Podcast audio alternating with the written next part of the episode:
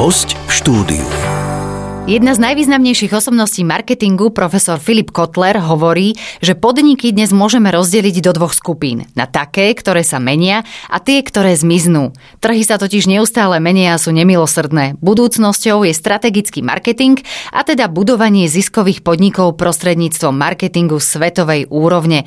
A práve do sveta marketingu dnes nahliadneme aj v našom podcaste Poradcu podnikateľa. Cez online sa spájame s dvomi skúsenými marketérkami. Jednou je pani pani Nadia Kacera. Dobrý deň, prajem. Dobrý deň. A druhou pani Anna Sabolová. Pekný deň aj vám. Dobrý deň všetkým. Ak dovolíte, trošku vás našim poslucháčom predstavím. Obidve máte viac ako 18-ročné skúsenosti z práce pre veľké i malé značky, z globálnych aj lokálnych biznisov. Uviedli ste na trh mnohé úspešné produkty, riadili ste československé týmy, taktiež ste participovali na zahraničných aktivitách a máte veľké skúsenosti v trade marketingu. Všetky získané zručnosti a schopnosti využívate aktuálne vo svojej spoločnej firme Levosfér, v rámci ktorej pomáhate veľkým i malým podnikom podnikom nastaviť si efektívnu biznis marketingovú stratégiu. Tak s týmito dvoma odborníčkami sa dnes budeme rozprávať, čo nás veľmi teší. Aj nás veľmi teší a ďakujeme za pozvanie. Najprv sa pozrime celkovo na stratégiu. Tento pojem si vieme pretaviť e, v podstate aj do bežného života. Tak e, neviem teraz, že či uh, pani Anna alebo Nadia nám povedia trošku taký úvod do stratégie celkovo. No v podstate stratégia je také zázračné slovo, ktorému málo kto vo svojej podstate rozumie, ale keď sa na to pozrieme historicky, tak tá stratégia tu bola s nami v podstate od pradávna. A môžeme sa pozrieť na rôzne obdobia vojen, kedy v podstate generáli sa stretávali, aby si stanovili svoju stratégiu, čo v jednoduchosti povedané znamenalo len toľko, že si zmapovali situáciu, v akej sa nachádzajú, zmapovali si konkurenta, alebo teda toho protibojovníka, alebo pro, vojsko, proti ktorému bojovali, snažili sa posúdiť nejaké ich silné, slabé stránky. A takisto si zmapovali aj samých seba, kde sú ich slabé a silné stránky. Na základe tohto poznania sa rozhodli, ako vlastne v tej vojne budú ďalej pokračovať. Takisto aj dneska napríklad športovci, keď sú veľké týmy, profesionálni športovci, takisto si uh, volia svoju stratégiu, ako vyhrať daný zápas. Čiže zase analizujú aktuálnu situáciu, kde sa ten zápas odohráva, proti hráča a seba samého. Poznáme napríklad aj stratégiu prežitia, ktorá je v prírode. Napríklad taký medveď na to, aby prežil zimu, pretože potrebuje zjesť niekoľko kilogramov až tón potravín denne, to, čo vlastne v zime nevie nájsť v tej prírode, no tak radšej ide spať, prespí to a keď sa príroda prebudí, tak vyjde von, aby vlastne teda prežil.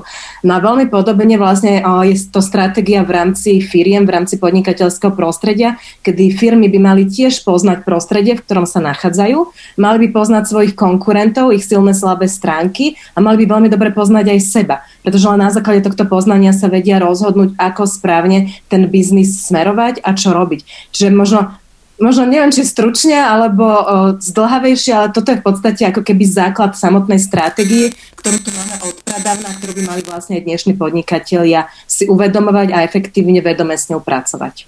Ďakujeme pani Sabolovej za také uvedenie do tejto, do, do, za strategické uvedenie do problematiky. A teraz poprosím aj e, pani Naďu e, Kaceru, aby nám trošku povedala, e, aj keď to bude tiež veľmi otázka e, širokého zamerania, lebo povedať e, zo pár vetami, čo je to marketing, je asi veľmi náročné. Niektorí ľudia sa tomu venujú počas celého vysokoškolského štúdia alebo celoživotného vzdelávania, ale predsa len, ako vy, pani Kacera, vnímate marketing? Marketing v prvom rade je vedná disciplína. To si málo kto uvedomuje pretože mm, positioning marketingu, teda to, ako ho vnímajú ľudia a hlavne teda aj na Slovensku, je to, že je to pekná reklama, pekné logo, nejaké to niečo pekné napísané, Takto to ľudia vnímajú. Pravda je však taká, že marketing je pekná disciplína a je oveľa širší ako len táto časť, o ktorej som rozprávala, ktorou je komunikácia. Anka už naznačila, že stratégii teda ide v prvom rade o nejaké analyzovanie nejakého aktuálneho stavu a vyhodnocovanie silných, slabých stránok. To je ako keby jedna veľká oblasť a časť marketingu. Potom uh, z tej analýzy nám výjdu nejaké výsledky a um, prepisujú sa do stratégie, to je druhá veľká časť marketingu. A potom tretia veľká časť marketingu je taktika. A taktika je to, že to, čo sme si povedali v analýze a v stratégii, teraz implementujeme na trh tak, aby sme boli unikátni, konkurencieschopní a aby sme boli teda ziskoví a viditeľní. Takže marketing je naozaj veľmi široká oblasť, e, skladá sa z niekoľkých častí, je to vedná disciplína a marketer stratég je človek, ktorý je prakticky, dá sa povedať, vedec, pretože posúva ako keby informácie od analýzy až k tej taktike, k tej implementácii tak, aby spoločnosť alebo značka bola úspešná a na trhu sa presadila. Ja možno ešte doplním, že predmetom marketingu môže byť, ako vlastne ste aj hovorili, e, nejaká, nejaká firma alebo nejaký teda produkt, môže to byť výrobok, môže to byť služba, ale v podstate aj krajina alebo nejaké fyzické miesto, keď hovoríme napríklad o turistickom ruchu, alebo môže to byť aj osoba a celkovo aj inštitúcia. A poďme sa pozrieť teda na spojenie aj toho, čo sme hovorili v úvode, teda aj tej stratégie, aj marketingu, teda na marketingovú stratégiu. Ja som sa aj na vašej stránke levosfer.sk dočítala, že marketingová stratégia je chúlostivá a vysoko interná záležitosť. Tak čo si môžeme pod tým predstaviť, pani Sabolová? To je v podstate ako keď som hovorila o tej vojnovej stratégii. Keby tí generáli vytrubili do sveta, čo je vojnová stratégia, no tak ju všetci okopírujú alebo jednoducho ich prekuknú a nevyhrajú tú vojnu. No a v podstate tak je to aj v tom biznise, že firma by mala vedieť, kto je, kam kráča, prečo to robí, ako to robí a čo chce docieliť. A v podstate to sú veľmi interné záležitosti, lebo keby to ako keby, ja som to povedala tak veľmi zjednodušene, ale keby to v podstate vyrozprávala všetkým, no tak buď všetci tí konkurenti okopírujú, alebo ich predbehnú a jednoducho nedajú im šancu, aby tá firma uspela. Preto je to veľmi ako keby interná záležitosť, ktorú by tie firmy mali mať. Dokonca nám sa stalo, že pár klientov po vypracovaní takéto biznes marketingovej stratégie povedali, že to je taká biblia podnikania že je to v podstate kniha, ako keby kniha alebo dokument, ktorý dokáže zodpovedať veľmi veľa otázok, dokonca aj otázky typu, že ako mám odfotiť produkt, ktorý predávam, lebo vlastne keď dobre viem, čo robím, prečo to robím, ako to robím a kam idem, tak jednoducho to nám dokáže pomôcť sa rozhodovať. Nám pomáže nám to vedome sa rozhodnúť v veľmi veľa rôznych otázkach a nemusíme potom tápať, že mám urobiť to alebo to a nie je to o skúšaní, ale o vedomom riadení. A to je vlastne preto takéto chúlostivé interné, lebo keby sa to vytrubilo do sveta, tak už to nemusí fungovať, lebo to všetci vedia a vedia nás predbehnúť, hlavne tí konkurenti. Čo je tam možno dôležité je to, že keď je to interné, mali by to dobre poznať aj interní zamestnanci, aby zamestnanci ťahali za ten istý povraz, ako je vedenie alebo tí majiteľia tej danej spoločnosti. Aby tú svoju silu dali dokopy a aby vlastne bola potom tá firma o mnoho efektívnejšia a ako keby efektívnejšia, to je asi najlepšie slovo. Čiže mali by mať eh, v podstate možno, ak nie pravidelne, tak aspoň raz za čas nejaké takéto naozaj stretnutie eh, celej firmy na všetkých úrovniach, aby všetkým bolo jasné, odkiaľ idú, kam kráčajú, čo robia, aké je ich poslanie v rámci tej e, každej svojej vlastne funkcii e, v danej firme alebo v danej spoločnosti. A e, čo je ešte tá ďalšia pridaná hodnota toho, že čo sa stane, ak máme jasnú teda stratégiu, ak teda vieme, že existuje takýto dokument, vieme sa o, o neho oprieť, že čo nám to ešte môže priniesť um, do ďalšieho fungovania, že v, v istom smere, smere nám to dáva aj v podstate takú, takú asi slobodu, že môžeme dôverovať tomu, čo, čo robíme. Áno, určite je to sloboda. Ja by som to nazvala možno ešte trošičku ináč a to sebavedomie. Uh, takéto niečo by si mal pripraviť uh, každý, kto realizuje podnikateľskú činnosť. To je úplne jedno, či je to jednotlivec, alebo je to spoločnosť o dvoch, troch ľuďoch, alebo je to veľká spoločnosť, pretože potom uh, dáva ako keby zmysel svojej existencii toho podniku. My, alebo Častokrát sa stáva, že podniky prezentujú svoje produkty a svoje služby, pretože tým rozumejú, v nich sú dobrí, sú najlepší a, alebo chcú byť najlepší a prezentujú ich. Ale to je veľmi málo na to, aby sme sa odlíšili od konkurencie, ktorá takisto ponúka podobné produkty, služby a tiež tvrdí, že je najlepšia, kvalitná, zodpovedná, pristupuje k zákazníkovi šité na mieru a podobne. Čiže na to, aby sme vedeli povedať aj niečo o sebe, ako o spoločnosti, o značke, o ľuďoch, ktorí v nej robia, Potrebujeme sa nad tým zamyslieť. A toto, tieto odpovede sú vlastne aj stratégiou, ale zároveň aj základom pre budovanie značky. Pretože konkurovať na trhu, či už sú to služby aj účtovníkov alebo daňových poradcov, len tým, že som dobrý v tom, čo robím a ponúkam túto službu, je na dnešné pomery už naozaj málo. Dnes e, sa už potrebujeme rozlišiť aj inak, hodnotovo. A to je to, o čom my tu rozprávame a to sú tie odpovede na tie otázky, ktoré Anka spomínala. Hm, ďakujeme e, pani Kácera e, za to, že nám to trošku takto priblížila a chcem sa ešte opýtať, lebo zrejme každá firma nemá v rámci svojho týmu skúseného marketéra, človeka, ktorý toto všetko môže zastrešovať, ktorý aj možno dohliada na to, aby sa to dodržiavalo, tieto inter, interné marketingové stratégie. Ako si môže e, firma, alebo podľa čoho by si mohla vybrať takého marketingového stratéga? Čo by mali byť možno tie také základné signály, že tento človek človek by sa mohol v tom vedieť vyznať?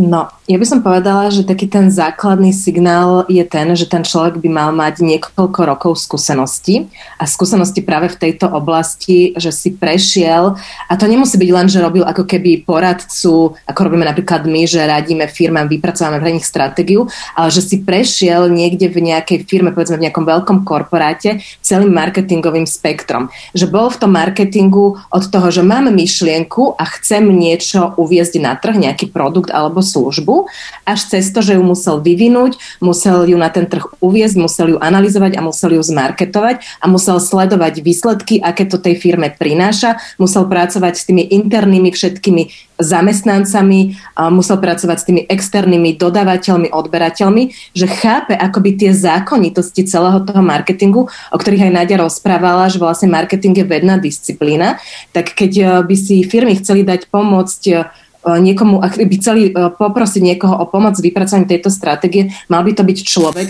ktorý reálne pracoval v marketingu a prešiel si celým tým spektrom, lebo e, len vtedy dokáže ako keby pochopiť celú tú komplexitu. Totiž tá marketingová stratégia, my hovoríme, že to je, um, že, že v podstate treba ju robiť holisticky, lebo marketing je niečo ako srdce organizácie, ktoré ovplyvňuje veľmi veľa iných oddelení. Od, ovplyvňuje napríklad aj financie lebo to, ako nastaví marketer cenu, tak potom financie z toho počítajú vlastne, aký je zisk, hej, aké môžu byť tržby a tak ďalej, aké náklady, investície je potrebné. Ovplyvňuje to logistiku, pretože to, ako veľa sa bude predávať, v akých distribučných kanáloch sa bude predávať, podľa toho potrebujeme vyriešiť, ako tam ten tovar doručíme. Ovplyvňuje to obchodné oddelenie. Čiže je to ako keby, že, že to, čo vytvorí a navrhne marketing, má dopad na celú tú spoločnosť a mal by to robiť človek, ktorý tomu rozumie a uvedomuje si ako keby dopad toho, čo on vymyslí na celý ten biznis, ako je vystavaný. Pretože to je len o tom, že ja vymyslím nejaký slogán a keď nebude fungovať, nič sa nestalo, ale to je o tom, že ja keď uvediem na trh zlý produkt alebo mu dám zlú cenu, tak na to bude doplácať celá firma a bude sa s tým potlácať všetky oddelenia v tej danej firme. Vy ste spomínali, že e, treba, aby sa to bralo vlastne holisticky, že čo to e, znamená v preklade do bežnej reči smrteľníka nemarketingového vzdelania. Pani Sabolová, ešte nám to povedzte, prosím. Holisticky znamená vlastne celostný. Slovo holisticky sa častokrát používa v alternatívnej medicíne, ale my nie sme ani žiadne alternatívci, ani tu není medicína, ale je to vlastne pojem, ktorý hovorí o tom, že všetko so všetkým súvisí a všetko nás všetko navezuje a že celok je viac ako jeho jednotlivé časti. Pretože vlastne tie jednotlivé časti vytvárajú ten celok. A v podstate každá, jedno, čo v praxi znamená, aby som to povedala tak rukolapne, každé jedno oddelenie je v tej firme dôležité. Všetky činnosti, ktoré tá firma vykonáva, sú dôležité a ten marketer to musí zohľadniť musí to mať na pamäti a musí si uvedomovať, že všetko, čo spraví, bude mať dopad na celú firmu, na každé jedno oddelenie každého jedného človeka v tej spoločnosti. Ja by som teraz poprosila aj e, pani e, Kacera, aby nám e, trošku priblížila vy ako spoločnosť Levosfér vlastne robíte biznis marketingovú stratégiu pre rôzne spoločnosti, že ako to, ako to vyzerá v praxi, môžete tak aspoň trošku načrtnúť, že príde za vami, ja neviem, akákoľvek spoločnosť, teraz povie, mne toto nefunguje, poďte mi pomôcť, aby to fungovalo. A potom možno, že aký je aj ten proces potom, že vy dodáte, vymyslíte tú marketingovú stratégiu a oni oni potom už len musia sledovať, že či to funguje, alebo či sú aj možné nejaké reklamácie, že e, do roka nie je taký zisk, ako si oni predstavovali. Áno. No, tak funguje to v prvom rade tak, že my tú marketingovú stratégiu nevymýšľame.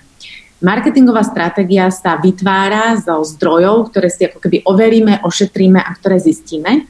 A prvým kľúčovým zdrojom je samotný ten podnikateľ, podnik, značka, podľa toho, čo riešime.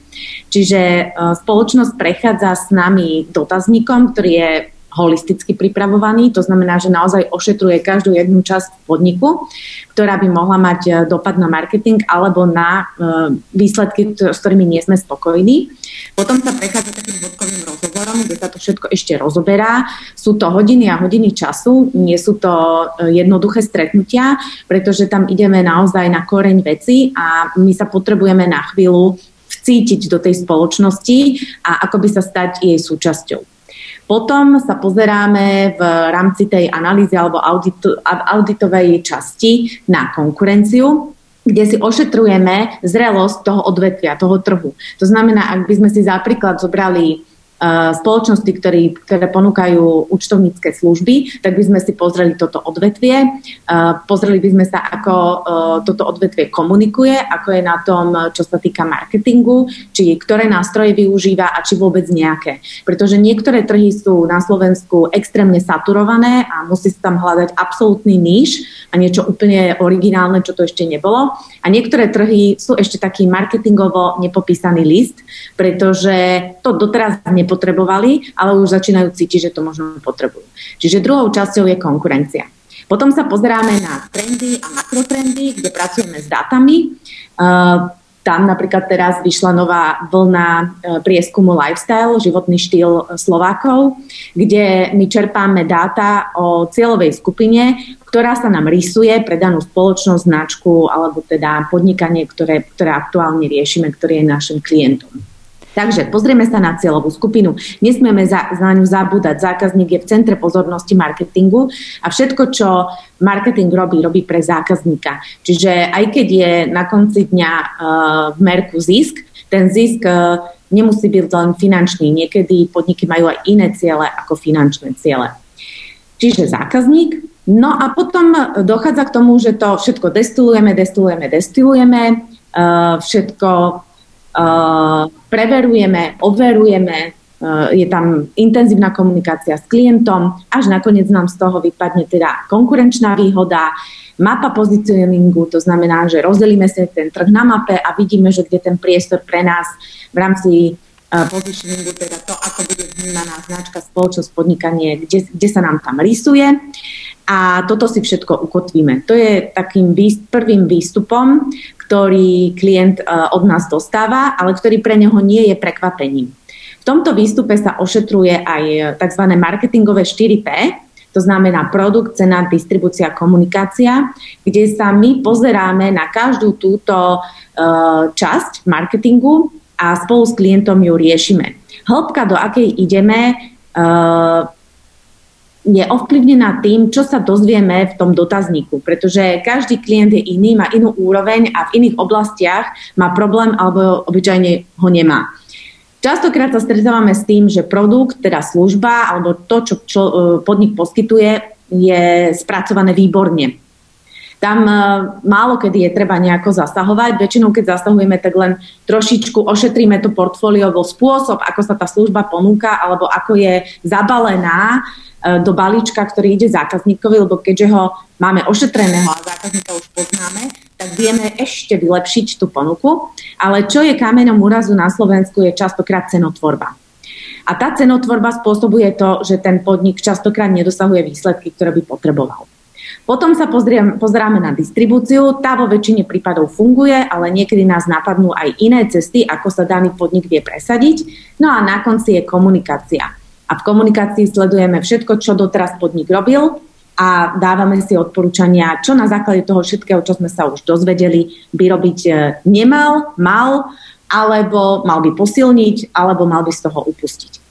Takže to je výsledkom takej prvej časti a na konci sa potom, keď už máme všetko vyladené, venujeme značke, stratégii značky, ktorá prechádza takou špecifickou architektúrou, ktorá sa v marketingu uh, používa, ale ja by som to skrátila a poviem len, že výsledkom stratégie značky je positioning, čiže pár vied, pár slovíčok, ktoré uh, je ale veľmi ťažké nájsť a to trvá ako keby najdlhšie, pretože povedať všetko v jednej vete je asi najzložitejšia časť eh, v marketingu. A toto sa volá positioning a to je to, čo potom ten podnik bude budovať v hlave toho svojho zákazníka. A keď to bude budovať, tak o rok si môžeme overiť, či sa mu to podarilo alebo nepodarilo. No vyzerá to naozaj e, veľmi komplexne, je to taká e, alchímia, všetko, keď tam miešate, destilujete, pripravujete, e, vy, vyberáte, doplňate. A koľko v podstate, ako dlho trvá tento proces? Chápem, že je to asi individuálne, ale približne za aký dlhý čas, keď aj druhá strana dobre spolupracuje, sa dá prísť až k tej čerešničke na torte, teda až k tomu positioningu? Je to 2 až 3 mesiace, čiže to není niečo, čo vznikne za týždeň a niekedy sa ako aj klienti prekvapia, že čo je na tom také dlhé, no ale niekedy veľká časť z toho je potrebná pre nich samých. Lebo my keď im niečo vlastne odprezentujeme, oni potrebujú minimálne týždeň na to, aby sa s tým vžili, aby si to ešte raz premysleli, aby si to interne prediskutovali, že to sú tak ťažké niekedy rozhodnutia, alebo to je akoby uh, kormidlujete veľkú loď a vy idete otočiť tým e, kormidlom a vy sa musíte rozhodnúť, ako tie prúdy idú, aby ste nenarazili do nejakého ľadovca alebo do niečoho. A pre tú firmu sú to zásadné veci, ktoré sa nerozhodujú že zo dňa na deň.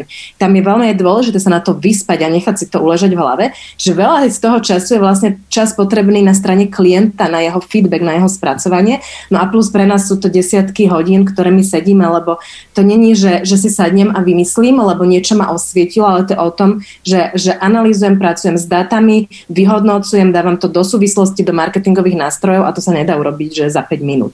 To má proste svoj čas, ktorý je na to potrebný. Mhm. E, pani Kacera ešte spomínala e, pri tom, ako nám vysvetlovala a trošku podhaľovala, ako to vyzerá, ako to funguje v rámci vašej práce, vašej funkcie e, vytvárania marketingovej stratégie. A spomínali ste tam aj nedávnu štúdiu Lifestyle Slovákov, teda životný štýl Slovákov. O tom bola aj zaujímavá online konferencia. Môžete nám niečo z toho trošku prezradiť a priblížiť, že aký je životný trend, aký je lifestyle Slovákov?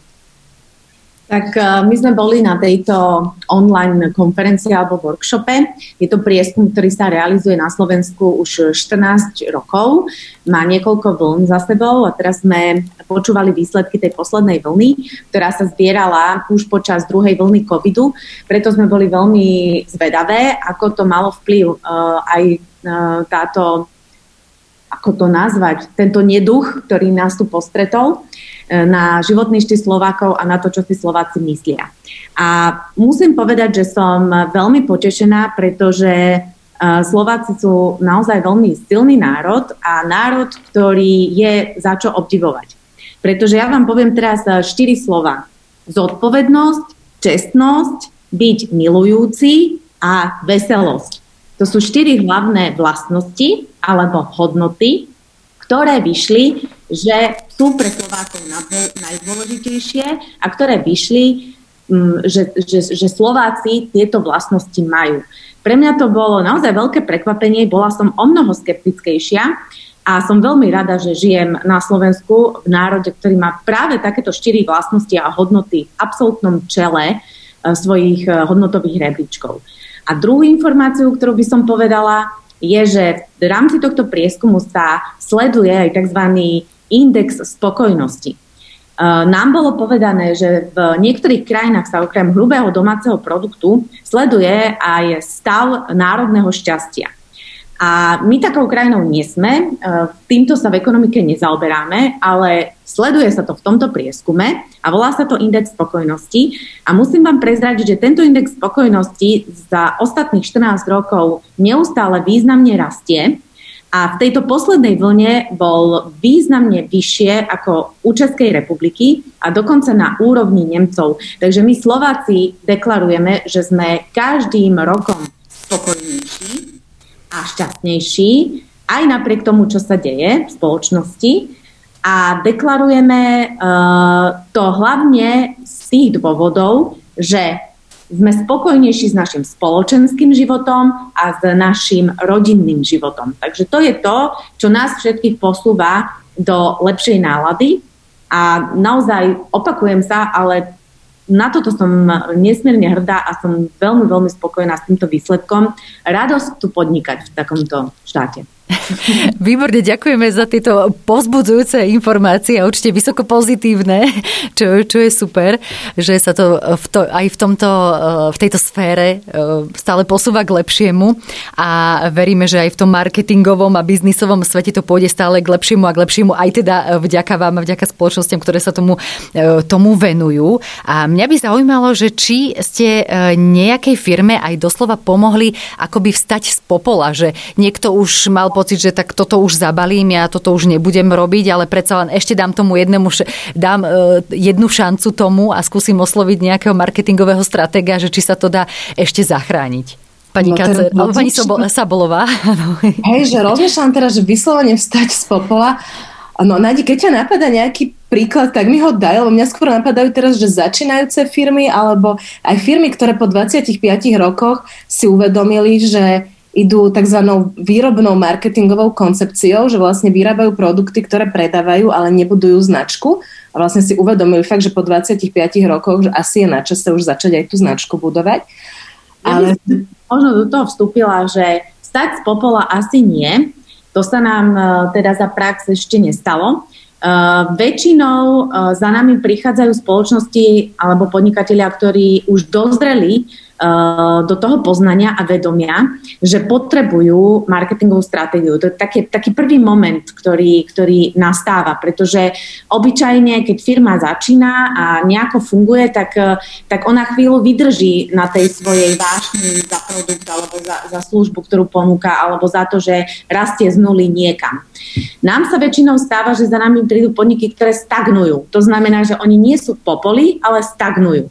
Čiže nevedia kam ďalej, ne, nedarí sa im raz, alebo nejakú oblasť nevedia dosiahnuť. A tam sa, tam sa nám to darí. Čiže uh, môžeme spomenúť, a mali sme aj klienta, ktorý bol práve z účtovníckej oblasti, spravovanie účtovníctva a títo pociťovali, že nevedia ako keby budovať svoju značku, že oni ponúkajú služby a majú stále e, rovnakých klientov, ale nevedia sa dostať do iných e, odvetví alebo do iných oblastí. A tým sme e, pomohli s tým, že vlastne identifikovali oni samých seba, kde sa odrazili ich silné stránky, čiže to, čo oni ako v spoločnosti majú iné ako ostatná konkurencia a doslova sme im v tom otvorili oči. Takže oni ožili, Začali si v tomto veľmi veriť, začali sami veriť tomu, že sú v niečom lepší a začali to komunikovať skrz celú spoločnosť aj smerom k zamestnancom, ale aj smerom von. Zmenili všetky svoje tlačoviny, zmenili spôsob, ako komunikovali na LinkedIne, kde si hľadali teda uh, svojich nových zákazníkov a naozaj sa im to aj podarilo. To znamená, že dostali sa vďaka nám a tomu, že sme sa spolu uh, o tom rozprávali a že sme to analyzovali aj do iných odvetví, ktorých dovtedy klientov nemali. Našli nový smer. Eh, spoločnosť Poradca podnikateľa, v rámci eh, ktorej eh, produkujeme aj tieto podcasty, tak má veľa klientov z radou účtovných firiem, aj právnikov, aj advokátov a preto by som sa chcela ešte aj opýtať, že či je to rozdiel, že takáto marketingová stratégia sa buduje vo veľkej firme, alebo je to menšia firma, či už to tie účtovnícke alebo advokátske kancelárie, že či sú medzi tým veľké rozdiely, alebo ten princíp zostáva všade rovnaký. Pani ten Sabolová. Ten, ďakujem. Ten princíp zostáva všade rovnaký, lebo v podstate my máme vytvorenú vlastnú metodológiu, ktorou k tomu pristupujeme a jednotlivé tie kroky musíme prejsť bez ohľadu na to, či je to jednoosobová malá firma alebo je to veľký korporát.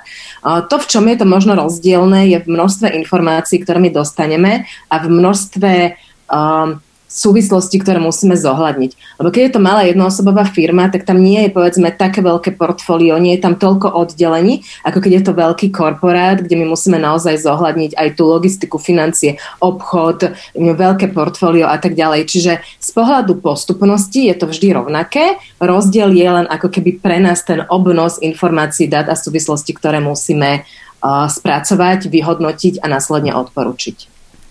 Poďme sa teraz trošku pozrieť aj na, na také dva pojmy, ktoré sa tiež aj v marketingu vlastne skloňujú a to je B2B e, marketing alebo B2C marketing, teda B2B, keď to vidíme napísané, alebo B2C, že aký je, aký je medzi tým rozdiel a e, čo si máme pod tým predstaviť. E, pani Kacera, ak môžem poprosiť. Uh, B2B a B2C. Uh, B2C znamená business to consumer a B2B znamená business to business. To znamená, že keď som spoločnosť, ktorá predáva svoje produkty priamo spotrebiteľovi, ktorá, ktorý ich spotrebúva, sú to väčšinou fyzické produkty, ale môžu to byť aj služby, tak mojou cieľovou skupinou je v prvom rade spotrebiteľ. Keď som spoločnosť, ktorá poskytuje služby alebo produkty, predáva inej spoločnosti, to znamená, že tá ich môže buď spotrebovať alebo ich predáva ešte ďalej, tak, eh, tak robím business to business. Marketing sa zvykne rozlišovať B2B a B2C, ale ja si dovolím taký svoj osobný názor. Uh, podľa mňa je to na konci to, toho celého snaženia to isté. Pretože či robíte B2B alebo B2C, vy to robíte pre ľudí. Ľudia, hovorí sa, že myslím teda som, ja by som to popravila aj po jednom rozhovore s jedným veľmi vzdelaným pánom, že cítim teda som. Čiže naozaj všetci ľudia v prvom rade cítime a riadíme sa emóciami. A marketing emócie zohľadňuje a ako prevetráva ich a hľadá tie, ktoré by stáli za to na ne upozorniť, aby som dosiahla ten komunikačný cieľ, ktorý chcem dosiahnuť. Takže keďže hovoríme, že aj B2B, aj B2C sú na konci dňa toho rebríčka ľudia, hovoríme k ľuďom a hovoríme k emóciám. Takže tie emócie sú pre mňa dôležité uh, aj v jednom druhu biznise, aj v biznisu, aj v tom druhom druhu biznisu. Čiže ja v tom až taký veľký rozdiel nevidím. Možno sú tam iné nástroje, ktoré sa v, tej, v tom marketingu využijú, ale princíp podľa mňa zostáva rovnaký.